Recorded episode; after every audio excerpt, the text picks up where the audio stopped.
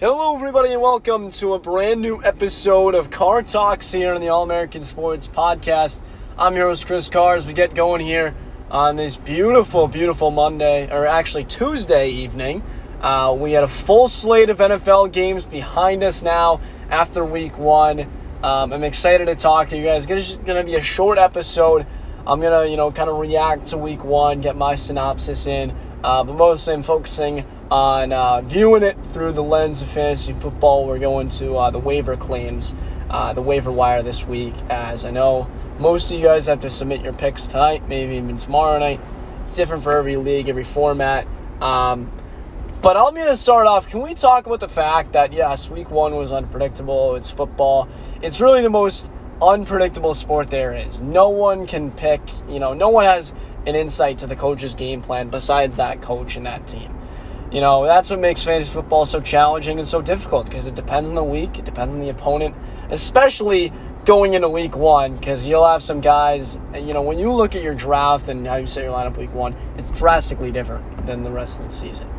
But I feel like every year there's always those one or two guys, maybe even, you know, three, four, that nobody can locate, nobody can predict, but they pop off in week one and you're like, that's my guy. That is the guy. I got to get in the waiver wire. They're going to be a starter in your team for the rest of the season. Last year, Cordarrelle Patterson for sure. There's others. There's a million names because it happens every year.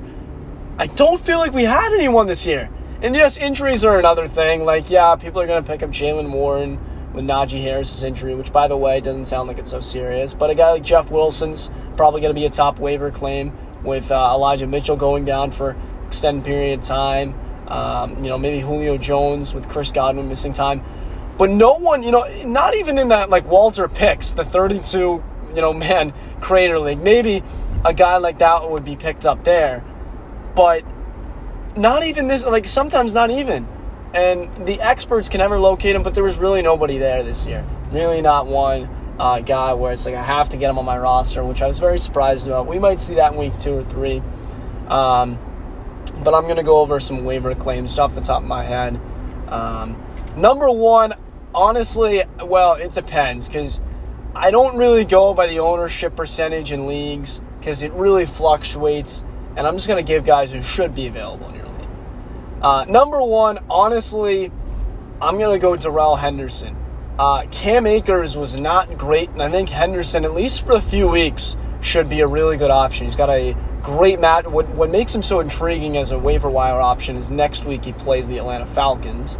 Um, and yeah, the Saints didn't tear him up, but the Falcons, as we know it, don't have the best defense, which is a very, which is an understatement. Like a team like the Rams can tear them up, and especially with Stafford and his elbow and how they kind of had an inability to throw the ball successfully last week versus Buffalo, a much better team for sure, but I think they'll lean on the running game a lot more. They're going to be up in that game. They're going to be running the ball. That's what makes them intriguing, at least for next week, is probably a start option.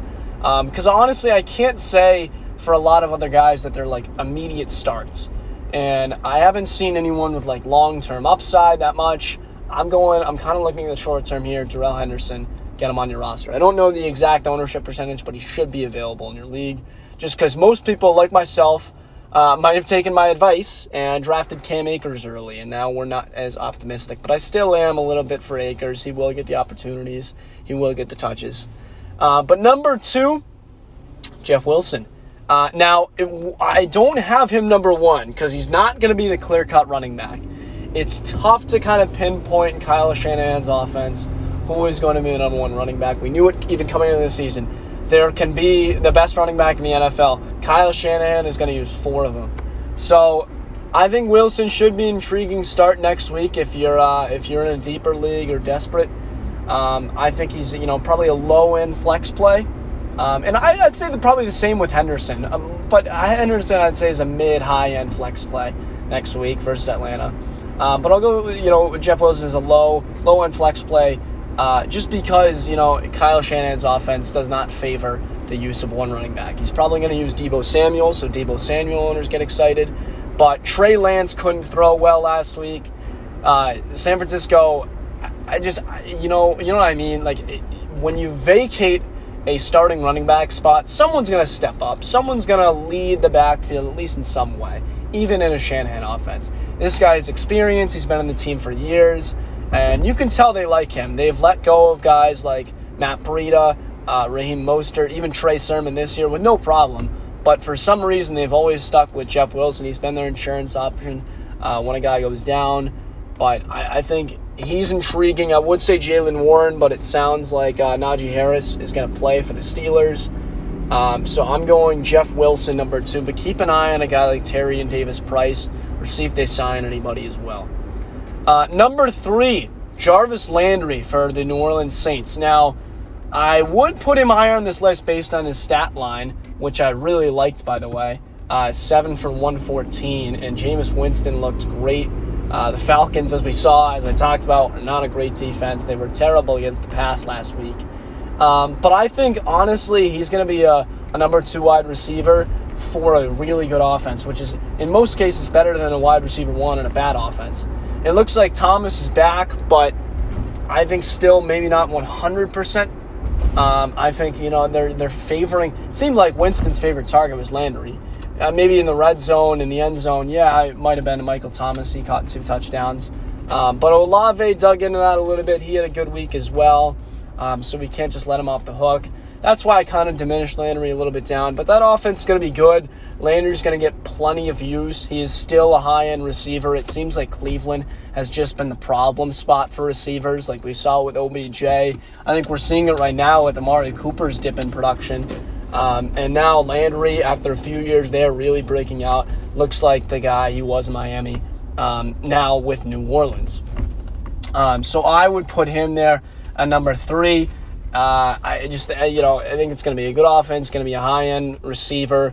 Um, Thomas is still, you know, looks like a little bit limited for um, the most part, but still, you know, returning to form somewhat.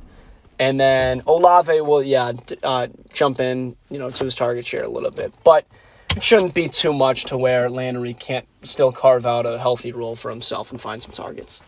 Number four, and this is an interesting one. This is kind of a guy who I feel like did not get any attention. Greg Dortch of the Arizona Cardinals.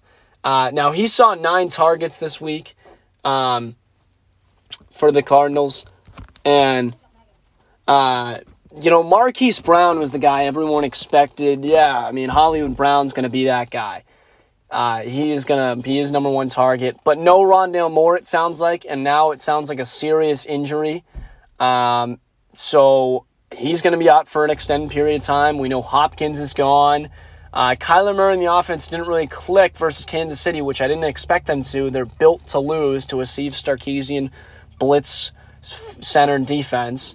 Um, but he saw a healthy amount of target look targets. Looked like the number one option, honestly, in that offense. They couldn't even get the running game going. But we know Kyler Murray is, you know, hungry. He's ready to play. He's going to be a good quarterback. Um, and you have a guy like Dortch as your number one option.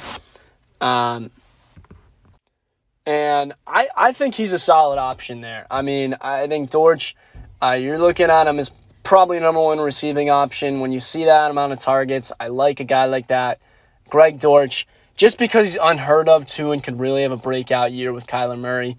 Because um, I think Brown is a good option, but even in Arizona, I, I kind of question him. I, I did believe, yeah, he would be, um, you know, somewhat of a wide receiver one in that offense. Um, but it looks like he probably won't. It's the same story as Baltimore. He's going to be better and more fit for their system with Cliff Kingsbury, but Dortch could eat into his target share a good amount. And anytime you don't have a superstar wide receiver on a good offense like that, and you're seeing a guy get a lot of targets, a young guy, he's had a little bit of experience at the Ravens. Um, I'm intrigued by him. So Greg Dortch. Now number five, and I would have this guy maybe a little bit higher. But the problem is his team has three great receivers, and honestly, I don't know if this offense is going to be great. I think they're going to be actually very good, though, from what I saw this week. Uh, but they did play a bad bad defense, I will say. But this rounds out my five waiver wire claims. Uh, it is Curtis Samuel for the Washington Commanders, but what you know, this is the same situation I think as uh, New Orleans, but I feel like New Orleans is a better offense, and the other two receivers aren't as good right now. Now, I'm saying that right now because I think overall, yes, Michael Thomas will be better than Terry McLaurin at peak form for sure. but McLaurin is better than him right now because he doesn't look as healthy. He's a little bit limited, um, but I think he'll be 100% in a few weeks. Um, Michael Thomas will. But the thing is, I think Jahan Dotson is better than Chris Olave uh, for sure. And I think he's going to eat into a lot more of Samuel's targets. But Samuel did get work in the rushing game. There's pros and cons for both. Um, you can really pick or choose. And these aren't meant to be totally in order because it fits every roster differently. You're going to like a lot of different guys. These are just five guys I think you should get in my order. Uh, but Curtis Samuel, he got work in the rushing game. He got a ton of targets. Again, they played a bad defense, but he saw a ton of work, more than the number one receiver. I think him and Dotson could easily take over this offense. Um, I like Wentz. I, I actually liked his play. A lot of people said that was kind of a fluke game. I kind of disagree. I thought Wentz was good. Samuel going to be a nice safety blanket, short because McLaurin's good, you know, kind of at everything, but Dotson looks like he's going to be the deep threat. Uh, but Samuel looks like a dynamic guy, can really do it all. We saw him, uh, you know, kind of break out in Carolina a few years ago, and he's still pretty young. For you know, people forget about that signing last year. He was hurt for the bulk of last season. We didn't get to see him. He's got a better quarterback, improved situation. I like Curtis Samuel. Um, some honorable mentions off the top of my head. Uh, Robbie Anderson, he had a great week with the Panthers, and I'd say he is right in there um, with uh, with guys like Landry and Samuel. Just didn't have the room for him. Um, as I mentioned, Jahan Dotson uh, the Washington Commanders is intriguing for sure. Dontrell Hilliard for the Titans uh, actually had a great week in the receiving game, got a lot of volume.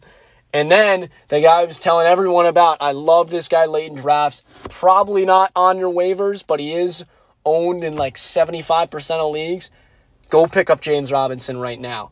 I still have faith in ETN. I think he's going to be good, but James Robinson back to form telling everyone about this guy for years, but he, uh, he put up 20 points for my team this week, so I'm excited about him. Uh, so those are my five waiver wire claims. Get them in uh, before tonight in most leagues or in your other leagues. Get them in by tomorrow night and uh, see how you did in the morning. Uh, but I'm going to wish everyone a great, uh, great week of fantasy football. Good luck to everyone, and I'll see you next time. Peace.